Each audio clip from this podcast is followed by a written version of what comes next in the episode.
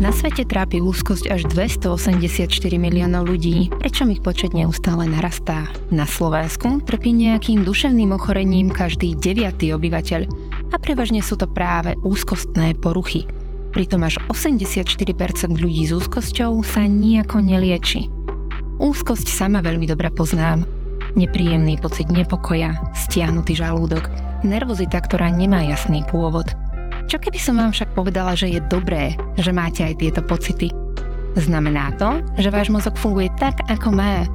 Hlavným cieľom nášho mozgu je totiž zabezpečiť, aby sme za každých okolností prežili. A nie nevyhnutne to, aby sme boli šťastní. Práve úzkosť a psychická nepohoda nám z hľadiska evolúcie pomáhajú zvyšovať naše šance na prežitie. Poplašnú reakciu v mozgu kedy si spúšťali dravé zvieratá a nepriateľské kmene – kým dnes sú to blížiace sa deadline v práci či komplikované vzťahy s kolegami. Náš mozog sa jednoducho nestihol prispôsobiť dobe, ktorej žijeme. Prečo je to vlastne dobrá správa? Ako nám pomôže, keď začneme vnímať úzkosť nie len ako príťaž, ale ako bežnú súčasť našich životov? A ako si s ňou napriek tomu poradiť? Čo môžeme robiť preto, aby nás úzkosť neovládala? A je kľúčom pravidelné cvičenie, Odpovede na tieto otázky sme hľadali spolu so švédským psychiatrom Andersom Hansenom. You know, you are not broken because you have anxiety. You are working normally. You have a brain that is trying to protect you. And a strong pair of legs, they could run fast. A strong pair of arms, they could lift heavy things. But the strong brain is not a brain that goes through periods of stress without being unaffected. It's a brain that wants to keep you alive at all costs even though it means that you have anxiety. And some of my patients, when they hear that, they realize that I'm not the broken goods, I'm not damaged. And just shifting that perspective can be so powerful. Moje meno je Lucia Obšová a spolu so Zuzkou Matuščákovou pre vás tvoríme obsah projektu Nevyhorený. Túto špeciálnu epizódu podcastu vám prináša Forbes Slovensko. Anders Hansen je uznávaný švédsky psychiatr a spisovateľ. Jeho knihy boli preložené do viacerých jazykov, vrátane slovenčiny, a predalo sa z nich celosvetovo viac ako 2 milióny výtlačkov. Doslova zdvíhal zo stoličiek milióny ľudí po celom svete, keď popísal, ako pravidelné cvičenie a pohyb posilňujú náš mozog v bestselleri Dobehni svoj mozog. Najnovšie uvádzame na trh jeho štvrtú knihu Dobrá správa o úzkosti, ktorej sa pýta dôležitú otázku. Prečo sa cítime tak zle, keď sa máme tak dobre aj o tom hovoríme so švédským psychiatrom Andersom Hansenom, s ktorým sa už na dielku spájame. Budeme sa rozprávať v angličtine, ale otitulkovanú epizódu podcastu nájdete na YouTube kanáli Forbes Slovensko a tiež na Facebooku a Instagrame Nevyhorených. Prepis podcastu v Slovenčine nájdete aj vo februárovom vydaní slovenského Forbesu. A pokiaľ by ste si chceli prečítať celú knihu o úzkosti, môžete si ju kúpiť na webe Forbes.sk. Link pripájame do popisu podcastu.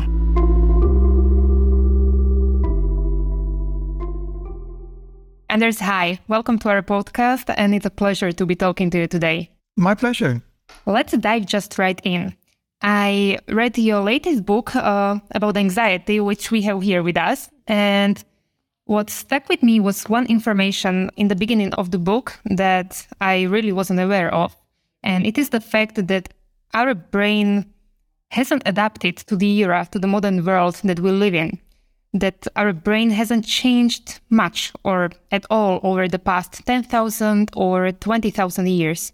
So, what is the impact of our prehistoric brain on our modern lives? Well, I, what has shaped human psychology more than any religion, more than any political ideology, is the fact that half of all humans died before they became teenagers.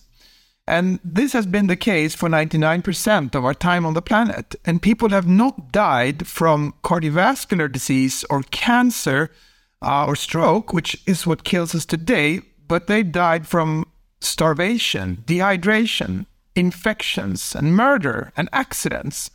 And what does that mean? Well, that means that we are the descendants, the offspring of the ones who did not die from these things. And that means that we have in our bodies and our brains deeply rooted defenses against the things that used to kill us. And this was a very, very dangerous world where half of all humans died before they became teenagers. And as I said, that they died from accidents and so on, and murder and infections. And that means that the ones who saw the world as dangerous they had greater chances of survival. Today, we call it anxiety when you see the world as more dangerous than it actually is. So it's not strange from an evolutionary perspective that people have anxiety. What is strange is the fact that people don't have anxiety. And maybe they are the ones who should be diagnosed.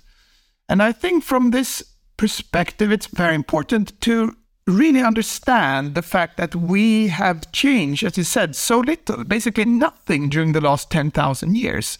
And this society that we live in, this modern age that seems so natural for us is actually very strange from the perspective of the brain. We have not evolved for this. And if you take that perspective, you understand so much of human psychology and you understand so much of your well being and you understand so much about depressions and anxiety.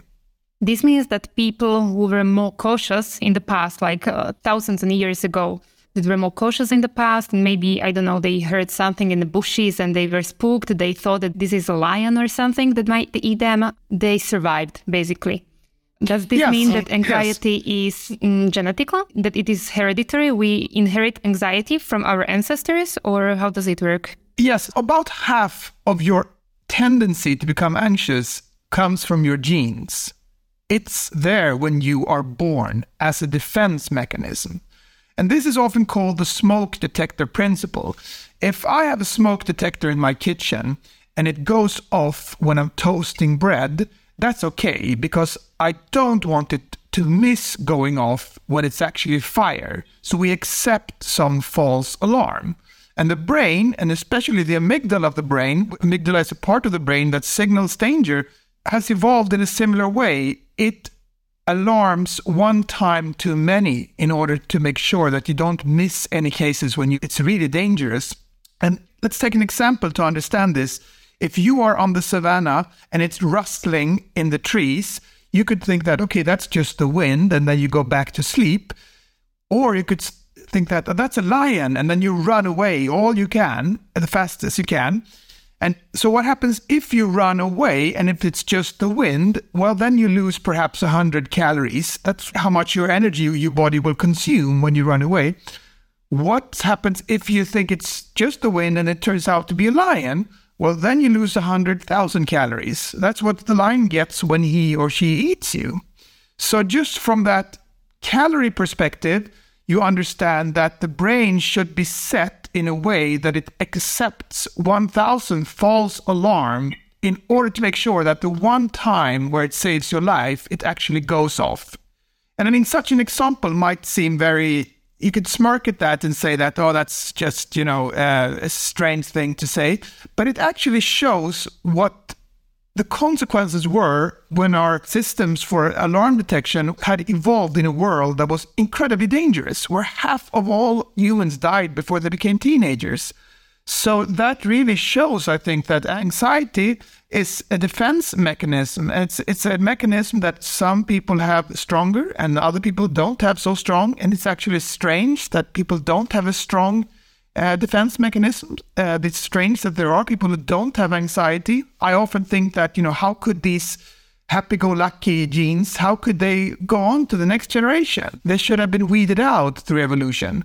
And when I present it that way to patients, and when I say that, you know, you are not broken because you have anxiety, you are working normally.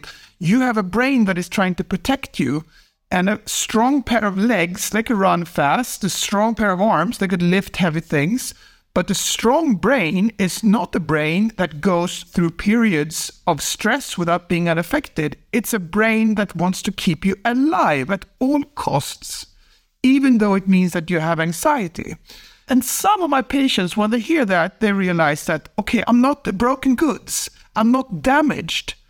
And just shifting that perspective can be so powerful to some people. I had one patient with panic attacks, and he said that Okay, so a panic attack is basically a sign, a false alarm that shows that the brain is functioning normally. It's one of those one in a thousand false alarms. And when he just understood that, his panic attacks came less often and they were not as intense. And of course, by this, I don't mean that you shouldn't treat it. Of course, you should treat it. But shifting this perspective can be very uh, important. And I think also that you realize that if you have severe anxiety, it's something incredibly powerful.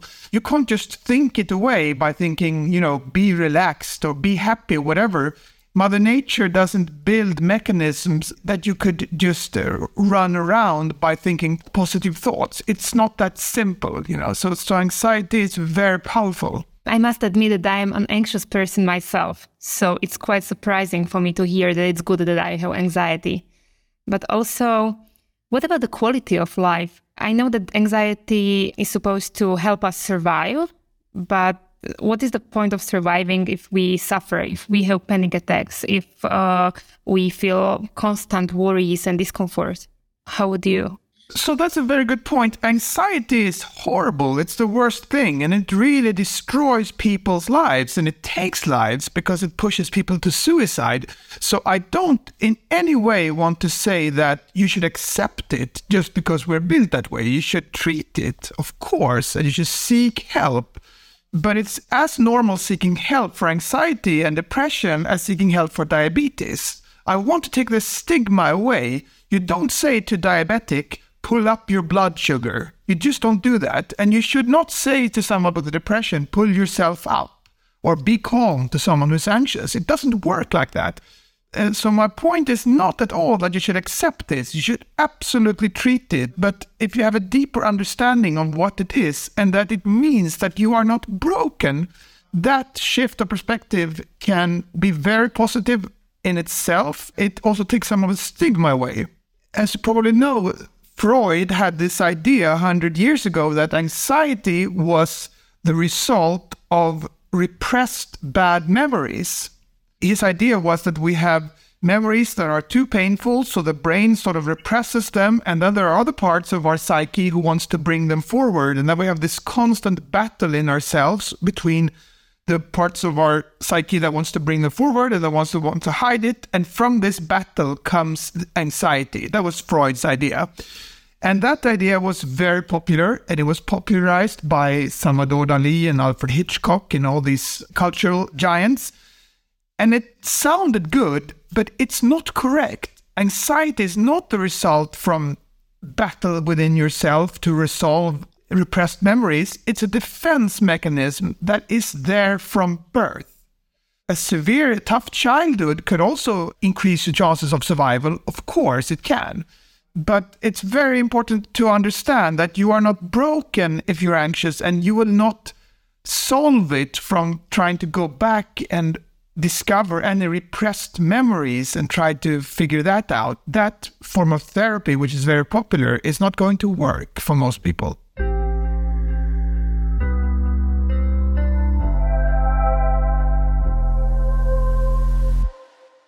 Speaking of memory, what is the role of memory in anxiety? Because when I wrote your book, what really shocked me was also the notion that our memory tends to, or our brain tends to remember the negative experiences and that it is actually helpful for us. Can you explain it a little bit, please?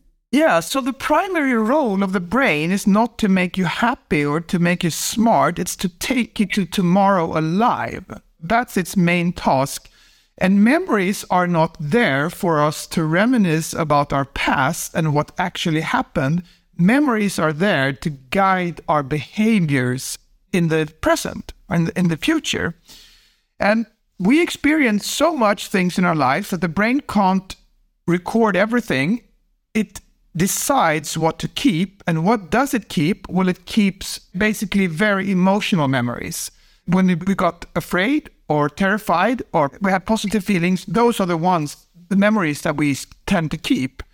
And that basically means that when, if you have experienced something very traumatic, an accident, or if you're maltreated or anything, or you're, you're abused or something, that's a very important memory for the brain to remember because that increases your chances of survival.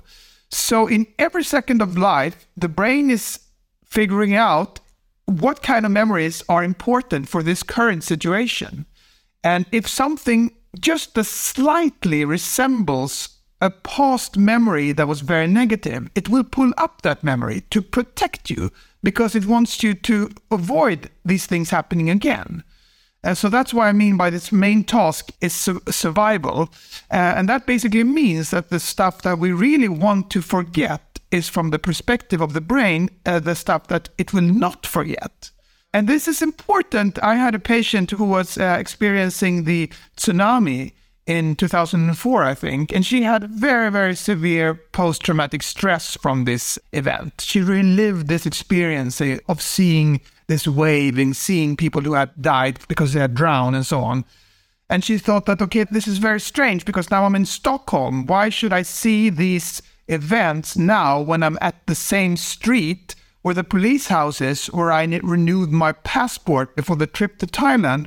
And then I said that the brain is trying to protect you from these things happening again. And anything that even slightly resembles this event makes it to pull up this memory and remind you of it. And that is very, very painful, of course. And so, what can you do about it?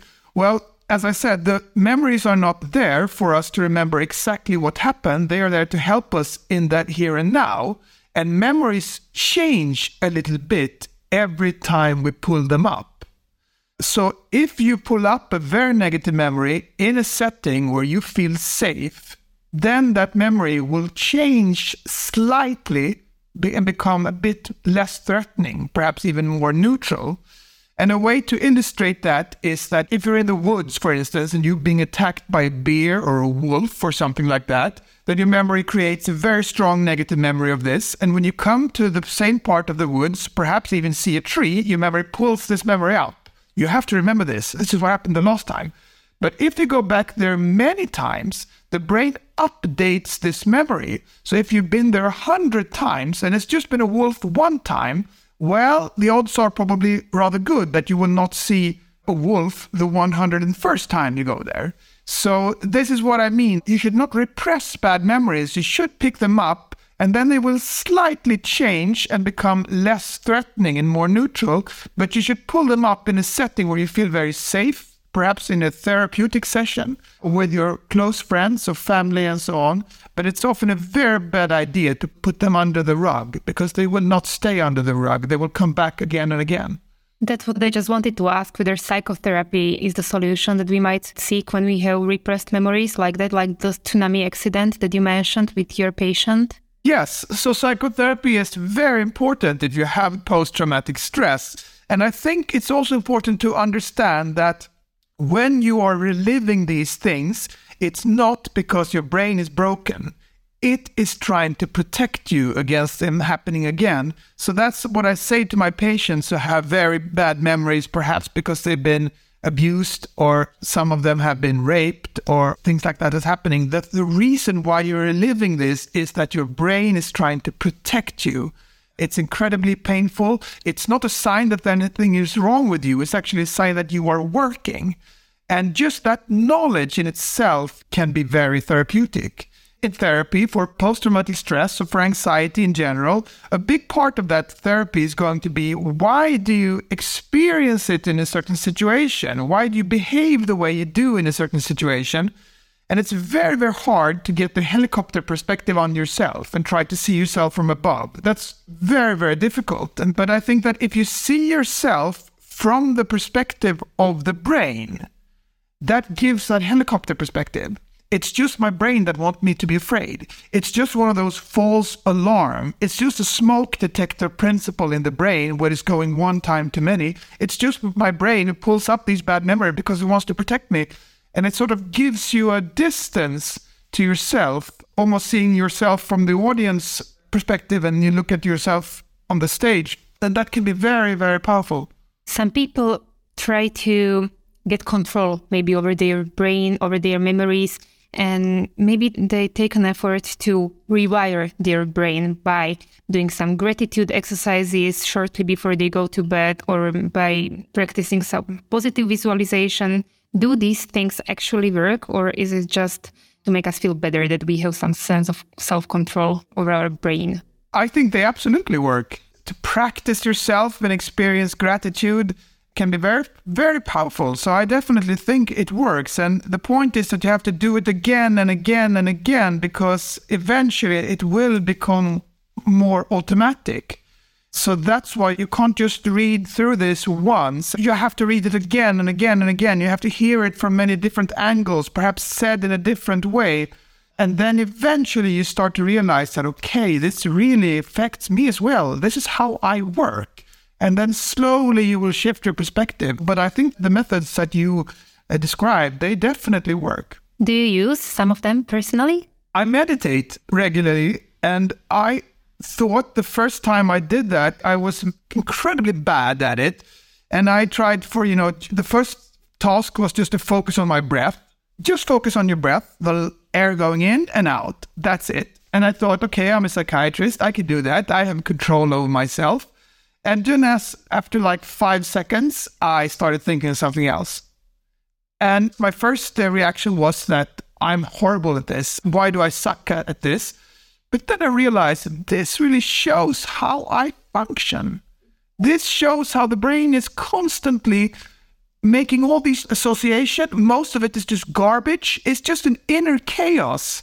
And I should not believe everything I think. You know, that's what I realized from this. But I think uh, it's a road to self discovery. Meditation for me is not about pleasant sensation and feeling in harmony. No, I don't. But I realize better how I function when I do it.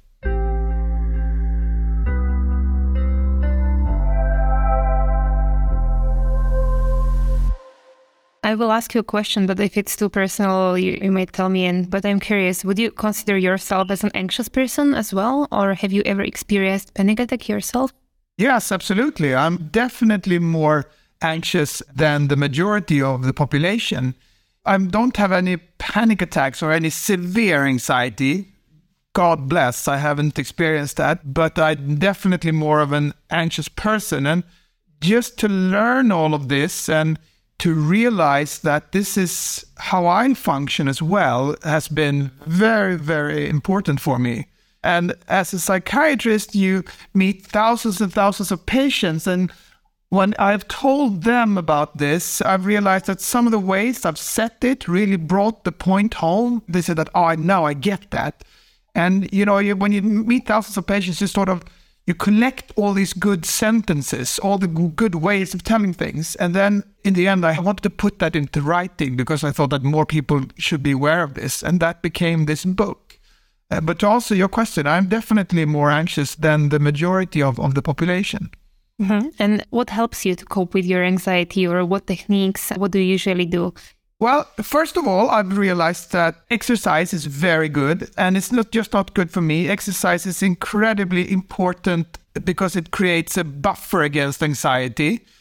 And that has been shown in many studies. Exercise is also good for depressions. It's a way to treat depressions that are as effective as antidepressant medication for mild and moderate depression. So, uh, and even more importantly, exercise protects against depressions. So I exercise regularly. I try to do something every day. I meditate, as I say. And then finally, I accept anxiety for what it is. I don't see it as I'm broken. And I realize that I will never be completely anxious free. It's not going to happen. We are not built that way. And we are in today's society with um, advertisement and on social media, we get this picture that everyone is so happy. And I gradually come to realize that I am comparing my inner self to others people's facades. And as a psychiatrist, I have seen that other people's facades are facades. So many people are suffering from anxiety, and it's nothing to be ashamed of, and you should absolutely seek help for it. So I, I want to take away some of this stigma through my books and all the stuff that I've done. I wanted to address also the fact that in the past, anxiety was caused by, as you said, something in the bushes, things that might have killed our ancestors. But nowadays, we get anxious when there is a deadline approaching, when we have a disagreement with a colleague at work. Is this still how anxiety is supposed to help us to feel anxious uh, right before a meeting, right before a, an important interview? How does this work? How does this help me? If you want the, the, distinction between stress and anxiety is simple. Stress is a threat here and now. Uh, if my boss is yelling at me then i become stressed. That's a threat to me. If i think maybe my boss will yell at me that's anxiety. So in the body and the brain, the same system is activated when we get stressed and when we get anxious. And the whole point of this is that the stress system evolved to help us face dangers where we had to basically go to attack and run away. That's how the system evolved. And that's when we get stressed, our pulse increases, and that's because more blood is being delivered to our muscles.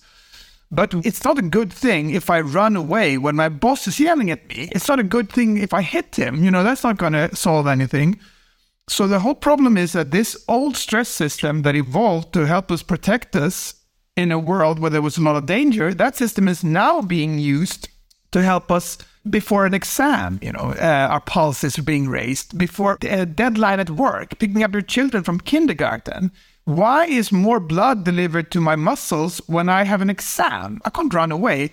So the whole point of it is that we have never evolved a stress system that is tailored to what stresses us today. It's this old system that helps us to fight or flight. And that's probably why exercise is so good for anxiety, because if you're in good shape, you did not need to establish full panic in your stress system every time you had a threat. You could get away from the situation without being fully panicked. And then your whole stress activity goes down. And then that's sort of the, the mechanism I think that you're hijacking when you exercise today and then we feel calmer at work. That's because the system evolved for something else in the beginning. And of course, anxiety and stress is basically the same thing. And tendency to have anxiety is helping us protect against dangers that we no longer face, but that we face 99.9% of our time on the planet. So this, what you're describing today, deadlines at work and so on, uh, that's something very strange to use this system for. Neuroscientists have said that stress for 99% of time on the planet, that was three minutes of terror on the savannah. And then either you died or your opponent died. And now we use the same system for 30 year old mortgage stress. And how does this affect our long term mental health? I assume it's not just about anxiety in the short term, but as you said, a 30 year long lasting mortgage does it have impact on our i don't know feelings of depression or on other mental illnesses that might arise yes so the most common reason why people get depression is long-term stress and by long-term stress i don't mean days or even weeks but i mean months and years and it's very important to know that stress short term is good for you. Stress establishes energy. It makes you more focused. It can be somewhat of a superpower. If you're not slightly stressed before you give an important presentation at work, you will not perform as good. So it's a good thing short term, but to have this system going for months and months and months, that seems to be dangerous to some people. And that is long term stress is the most common reason, as I said, for depressions. And what I've realized as a psychiatrist is that people can handle a lot of stress if they just get some time off. And that time off can be a couple of hours in the evening. It could be a weekend. It could be perhaps longer periods, week uh, vacation during the summer and so on. But if you just get that recovery, then you're going to be fine. So I say that to a lot of my patients that, you know, you should really take stress seriously. It's okay short term periods, but don't experience it for too long time because then you risk sliding into a new uh, depression again. So we need to be a bit more cautious, I think, about the effects on stress. Of course, not just for the mental health, but also for our physical health, since long term stress has been connected to increased risk of cardiovascular disease, for instance. I think that in your book you wrote that one in eight people in Sweden is using antidepressants. I was looking for some statistics about Slovakia, and uh, not many people use antidepressants, but our usage of um, anti anxiety meds like benzodiazepines is really high compared to Czech Republic or other countries in Europe. So I wanted to ask you whether you can draw some conclusions. Maybe are we more anxious and depressed as we were in the past since the numbers are rising, or are we more willing to talk about our issues and get the prescription we need? That's a great question as you said, one in eight uses uh, antidepressants in Sweden. In the UK and on Iceland, numbers are even higher. These numbers have gone up very sharply during the last decades. Does that mean that we are more anxious and depressed than we used to be? No, you can't say that for sure. It's very, very hard to compare levels of anxiety and depression between the different time periods because it differs when you do these tests, you basically ask people if they feel anxious, if they feel down, and so on, and what those words, what meaning those words have for them, that changes over time. So, a part of the explanation is definitely that we talk about these things more and that doctors are prescribing antidepressant medication. And that is partly a good thing. In Sweden, the amount of people who commit suicide has gone down by 30% since the 90s. And a part of that explanation is definitely antidepressant medication. So it's good that we talk about these things, but perhaps the focus has been too narrow on medication. We also need to talk about how we can avoid these things. And in that perspective, I think that exercise is incredibly important, stress reduction is incredibly important, and just also reducing stigma uh, in telling that you are not broken. You know, that's also very important because as going back to what you said before, there's no point whatsoever that you experience anxiety and depressions. You know, there's no point in that. That's like saying to someone who has glasses, I have reading glasses, and if someone would have said, okay, if your sight is bad, well, then you should accept it because people have bad sight forever in our history. You don't say that, of course. You give them glasses. And the same thing goes with these states. You don't accept anxiety, you try to treat it. But you have to, in that treatment, you have to realize that you can't get rid of your anxiety. And some of the medication against anxiety, some of the ones that you mentioned, like benzodiazepines, are very addictive because the brain is screaming for everything that can help it reduce anxiety. So uh, when usage of these medications rise, then that often leads to severe problems in terms of addiction. What about the recent events of the past two years, or COVID 19, and um, most recently uh, the war in Ukraine? Do you see on your patients or on people in Sweden in general increased level of anxiety or depression that can be linked directly to these events? Yes, I saw it during uh, COVID 19. During the pandemic, the most acute phase of the pandemic, less people were seeking help because I, I think that was because they were afraid of going to the hospital. But it's clear that it had a very negative effect on people's mental health. It's difficult to say exactly what that effect was, but part of it was loneliness and isolation because many people felt very, very isolated. And loneliness, long term loneliness, is something that is detrimental for your mental health. Uh, what the effects are on anxiety from the current war in Ukraine in Sweden, I'm not sure. Everyone is devastated, of course, by it in Sweden, but uh, if it causes more anxiety, I'm not sure.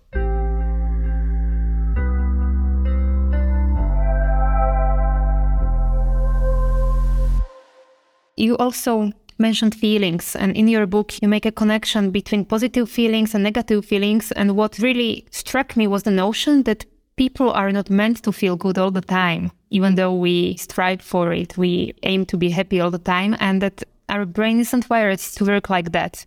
Can you explain this a little bit? The primary function of feelings is not that we should have a rich inner life or have something to talk about with a therapist. They are there to guide our behaviors in ways that increased our chances of survival in our past.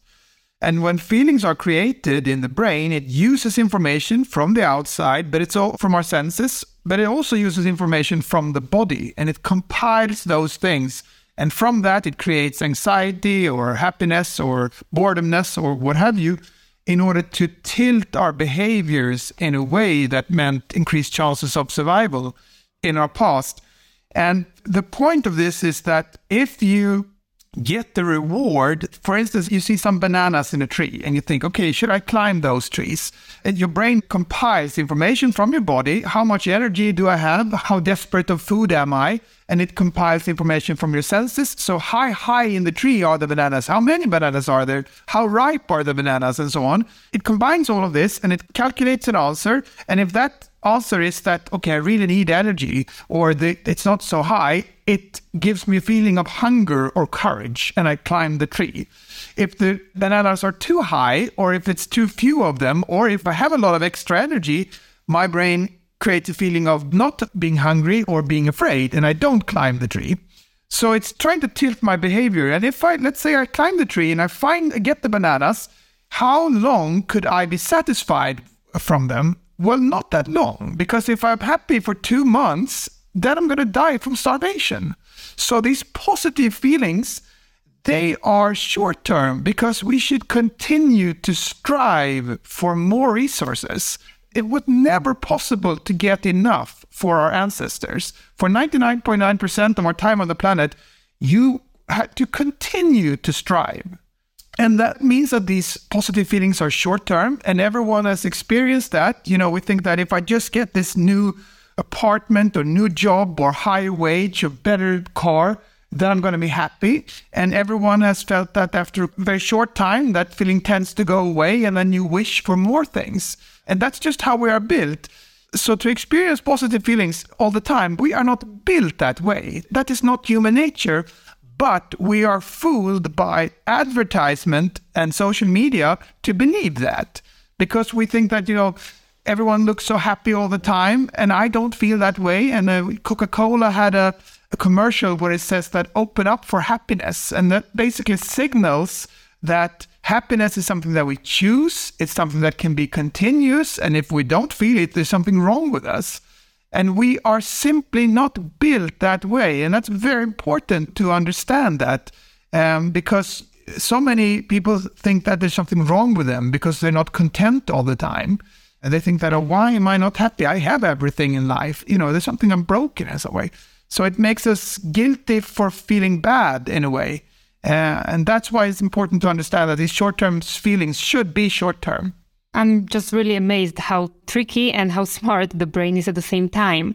And another area when I uh, saw it was when I read in your book that uh, we are not afraid of those things that we should be afraid, but that we have phobias that are rooted in evolution. Can you tell a little bit more about our phobias and fears and how they are not adapted as well? Our phobias and fears are actually a very good way of showing that the brain does not function in accordance to today's society. The most common fear is talking in front of a lot of people. And then many people are afraid of snakes and spiders. But why is that? You know, very few people die from snake bites today in the Western world. Very few people die from being poisoned by a spider. What kills us today? Well, that's car accidents. So we should actually have a phobia against texting and driving at the same time we should probably have a phobia against a nurse not washing her hands before she goes into an operating room. Those are the things that can kill us today. We should run away every time we see a car because a car can kill us. We should have a phobia against cigarettes, but we don't. We never had a time to evolve these uh, phobias against these things. So that's um, the fact that we are afraid of spiders and snakes and things like that. That really shows that the brain is still on the savannah. It's still things that we live in a hunter and gatherer world. Do you think that the brain will ever adapt, that we will be scared of cigarettes and junk food instead of snakes and spiders? No, I don't. Why am I so sure about that? Well, because evolution works in a very simple way. Things get more common and traits get more common among humans because the ones who don't have these traits die or don't have children. So, for instance, if we were to evolve an intuitive understanding of computer language, what would have to occur for that to happen? That when we're born, we understand intuitively how to code a computer. Well, for that to happen, the ones who don't have that ability would have to die. And I'm very happy that it's not going to happen because I don't have that ability. And today, of course, we help couples who can't have children with um, to become pregnant in the healthcare system. And that's something wonderful. I mean, basically, all healthcare is turning evolution off. And that's a good thing. But it basically means that we are going to be the same. Uh, we are not going to evolve phobias against cigarettes. That's not going to happen. And any change, I think, in our further evolution is going to be the change that we make ourselves. And it is soon possible, or it's possible to change genes now, actually. You're not allowed to do that on humans, of course. But uh, some people fear that we will start tinkering with this and change our genes. And some, like the physicist Stephen Hawking, has warned that this could lead to humans being divided into biological classes. So the socio-economical inequalities becomes biological inequalities. This is something that historian Yuval Harari has written about as well. And this is, of course, a nightmare scenario. And whether it will happen or not, I don't know. But I think that is the evolution that will occur from now. So, do you think that we will never get rid of anxiety? Or should we even strive for this to get rid of our anxieties? We should definitely strive to get rid of it more, but we will never get rid of it completely. That is not going to happen. And, anxiety in small doses is often a, a, good thing. Before an exam or an important presentation, it's good to be a bit anxious because it keeps you on your toes. But if it uh, makes your life miserable, if there are things that you don't do because of anxiety, you should seek help. And as I said before, that's a sign of bravery to seek help for that. And it's as normal as seeking help for an allergy or for pneumonia or something like that. This has nothing to do with your character. It's because you have these defense mechanisms and they are a bit stronger in you than they are in most people. That means that also panic attacks is something that we will maintain. The tendency to have panic attacks is going to be there. I don't see any reason why it would disappear. But panic attacks is definitely something you should seek help for. They are horrible and they diminish so much of life quality. And it's not just during the attacks that people start avoiding things because of the attacks. So this anxiety of thinking maybe I will have a, a panic attack, that can be as detrimental as the attacks themselves. So you should absolutely seek help for it. But it's not going to go away uh, in a revolution. I don't think so. My psychologist once told me that the worst thing that can happen to you during a panic attack is that you basically faint out of fear, but that you cannot die just because of a panic attack. Is that true? And should this notion bring me some peace of mind? Absolutely, that's true. And you are not going to die, and your heart will not stop, and your lungs will not stop getting air into them. It feels like that way, but that's not going to happen. And as a doctor, you see the most people, when they have their first panic attack, they come to the emergency room and they think that they have a heart attack. And when you have checked their ECG and see that there's nothing wrong with the heart and you have established that it is a panic attack, the first thing you say to them that this is not dangerous. You will not die from this. Your heart will not stop. But it's a very, very powerful thing and it's horrible. It's the worst thing that people have experienced in their lives and they should definitely seek help and as I said, it's basically a sign that this smoke detector is going off one time too many. It's a false alarm, and they should absolutely be treated.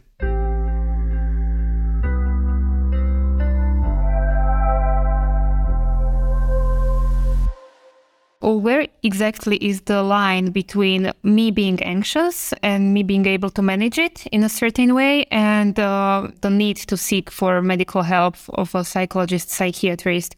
When I have my first panic attack, or sooner, or when those panic attacks are uh, occurring too often? The main point here is that if it's limiting your life in any way, if you don't go to parties, if you have problem at work or with your friends and family, if there are things that you don't do because of anxiety, then you should seek help.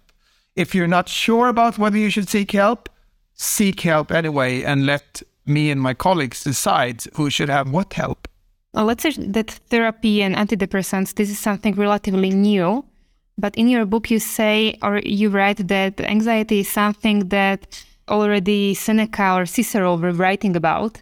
Does it mean that already ancient people experienced anxiety? And do you have maybe some insight into how they might have been coping with it at the time?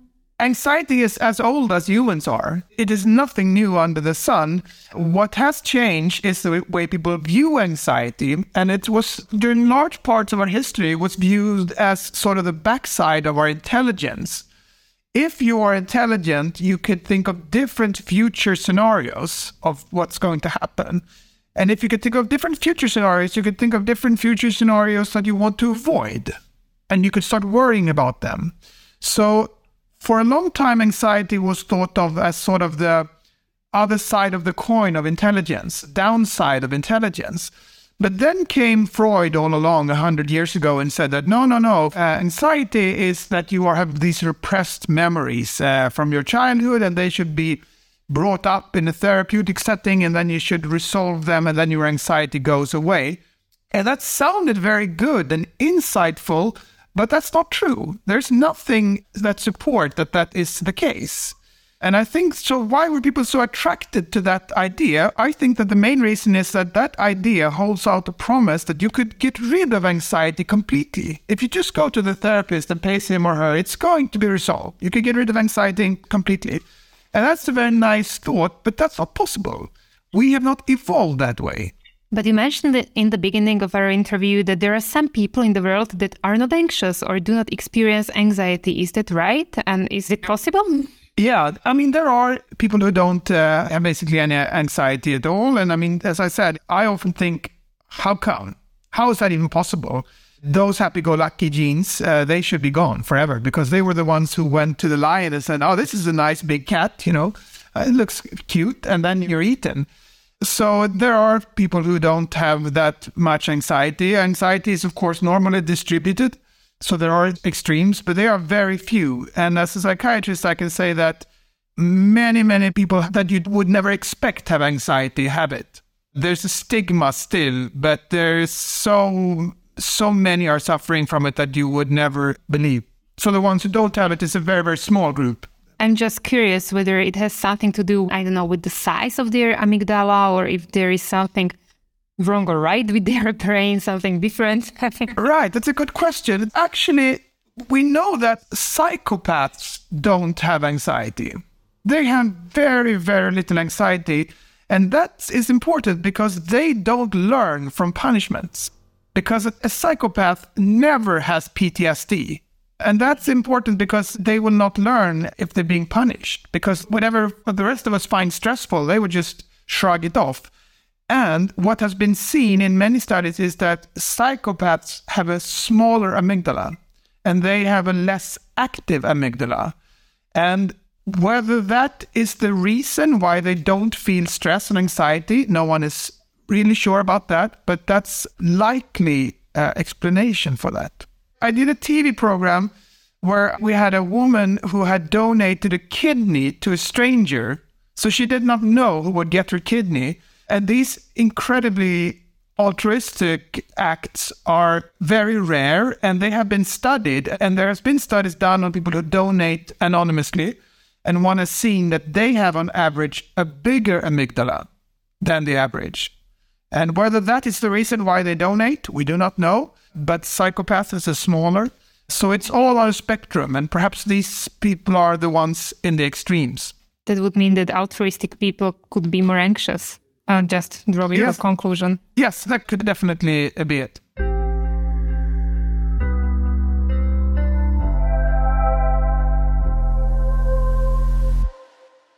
In the end of our interview, I would like to talk a little bit more about prevention and physical exercise, since this was a topic of your best selling book, also in Slovakia. It's a massive hit here in our country. And the question that's been bothering me is physical movement is very important for us, right? But the tricky part is that we tend to be lazy. I think that even you write in your book that it's interesting that we prefer Netflix over a running track, even though it would help us to go on the running track, to go outside or to do some weightlifting. Why is that? Why is our brain so tricky? Well, the brain's main job is not to make you feel happy or calm or be smart, it's to help you survive. And during almost our entire evolution, we were faced by an immense pressure of starvation. You could starve to death, so you had to eat everything. And if our ancestors ran across something that contained a lot of calories, they should eat that immediately. And that's why calories taste so good. We are the descendants of the ones who could not resist things that contained a lot of calories. And the amount of energy that your body has is not just dependent on how much you eat, it's also dependent on how much energy you use. And it costs energy to move.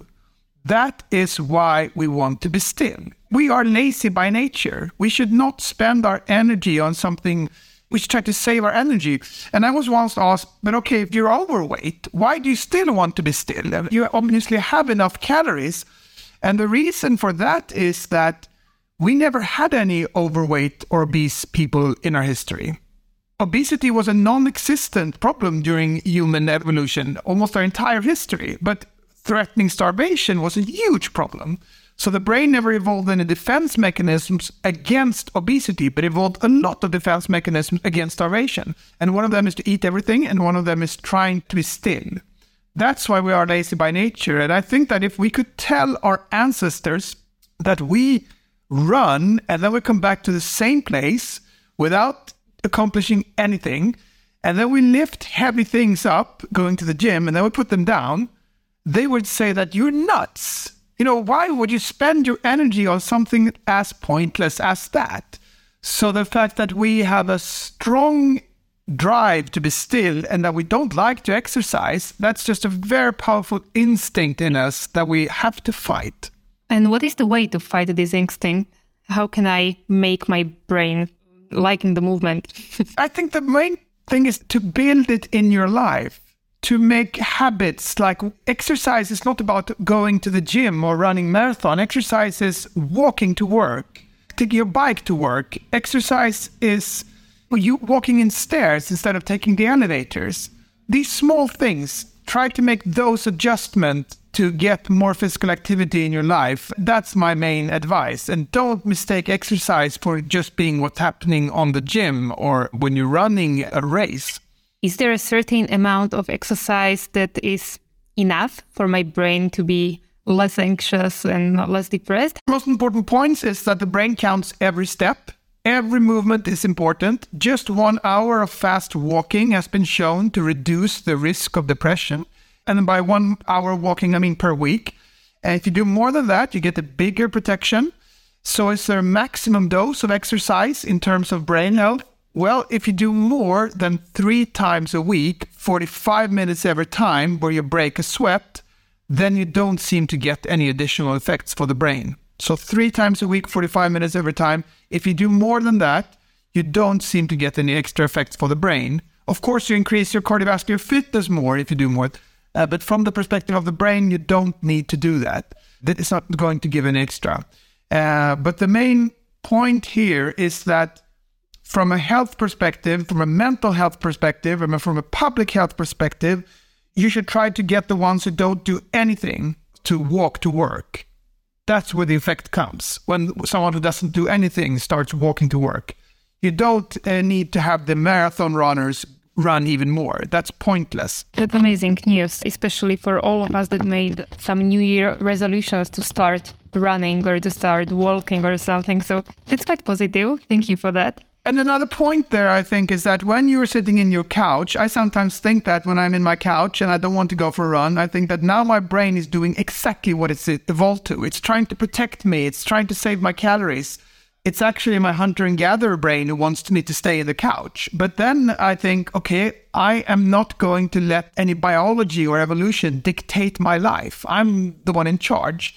And I would be lying if I said that that works all the time, but sometimes it actually pulls me out of the couch. But as we said earlier, our brain is a little bit trickier, as I call it. And when anxious people start moving from not doing so much physical activity in the past, they might start feeling anxious. Is that right? How to overcome this setback? It might be scary to go on a run when I'm anxious and my heartbeat gets faster and it starts feeling like a panic attack is coming if you have problems with anxiety, the brain can interpret the increased pulse as a threatening panic attack, and it could actually start the panic attack. So, if you have anxiety in the exercise, you have to start carefully and then gradually increase it.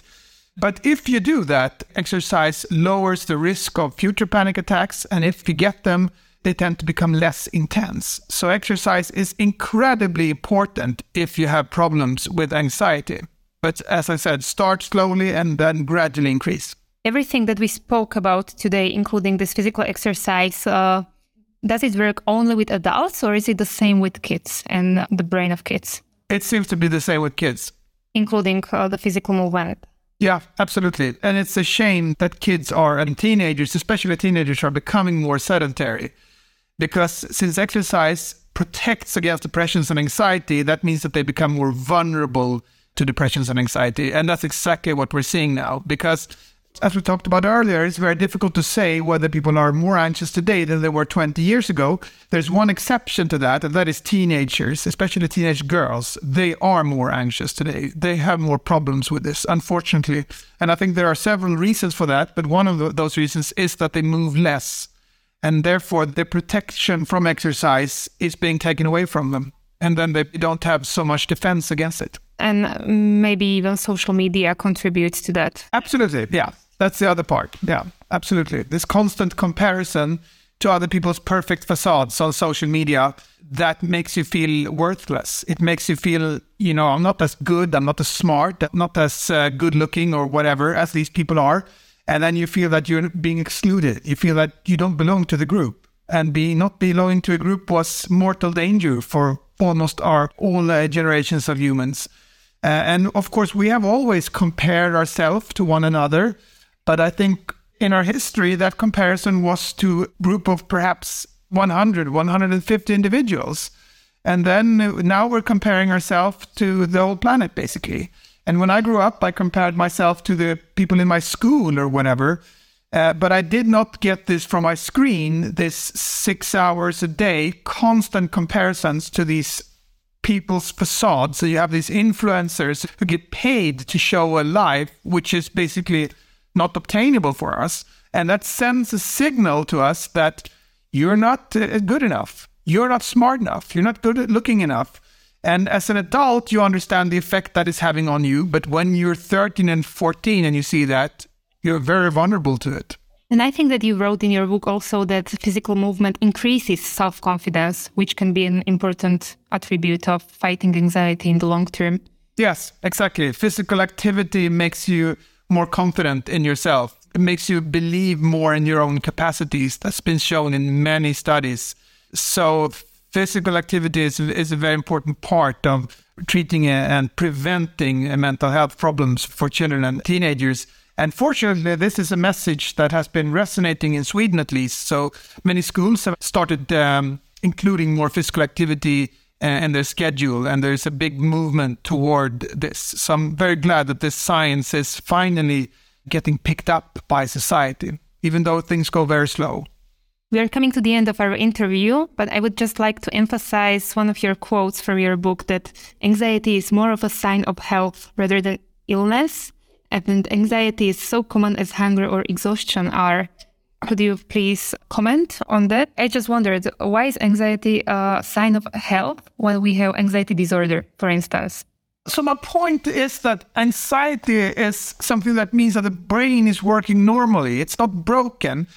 And why did I want to include that? Well, I work in a profession where we treat one in eight adults with medication. And I have often thought that do I belong to a profession that makes one in eight adults think that they are broken, that they are damaged goods, that they are sick.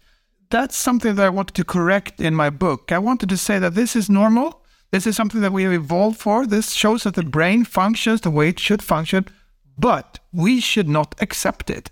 We should absolutely treat it because this is devastating. But just this knowledge, uh, it means that you are not broken. That in itself can be very therapeutic. So I don't think there's a contradiction here between showing that it's a normal function and at the same time saying that it's something that we should treat. Anders, what are the key lessons? If we can sum it up, sum up our interview, what can people take away from this interview regarding how anxiety and our brain work and how it is all connected with our evolution? The main takeaway, I think, is that we are the descendants of the ones who survived dehydration, starvation, murder, and accidents. And that has shaped our biology more than any religion or political ideology. We are wired to strive. We are wired to be short term. We are wired to be anxious and see danger everywhere. That does not mean that we are broken. And I remember when I was in an autopsy room and I held the brain for the first time. This is, was in med school. And then I realized that I'm holding this is what actually is a human being. I'm closer to someone's inner self than he ever was. And then I realized that I have one of these. And in this organ, everything I have experienced has occurred. But then, then I re- gradually realized that the brain is an organ and it doesn't show the world the way the world is. It doesn't show ourselves the way we are. It shows the world and ourselves the way we have to see it in order to survive. And if you want to understand yourself and if you want to learn about human nature, you could not skip the brain because that is human nature. And I think that there's a lot of self discovery and self understanding in learning about this. Thank you very much, uh, Anders, for making time for us. It's been a pleasure, and I hope to get in touch with you the next time. My pleasure. Toto bol švédsky psychiatr a úspešný spisovateľ Anders Hansen. Moje meno je Lucia Okšová a túto špeciálnu epizódu podcastu Nevyhorený vám prináša Forbes Slovensko. Prepis rozhovoru v Slovenčine nájdete vo februárovom vydaní časopisu Forbes a otitulkovanú verziu na YouTube kanáli Forbes Slovensko a sociálnych sieťach Nevyhorený. Novú knihu Andersa Hansena Dobrá správa o úzkosti si môžete zakúpiť na webe Forbesu. Link nájdete v popise podcastu a vo vybraných knihkupectvách. Ďakujeme, že nás počúvate.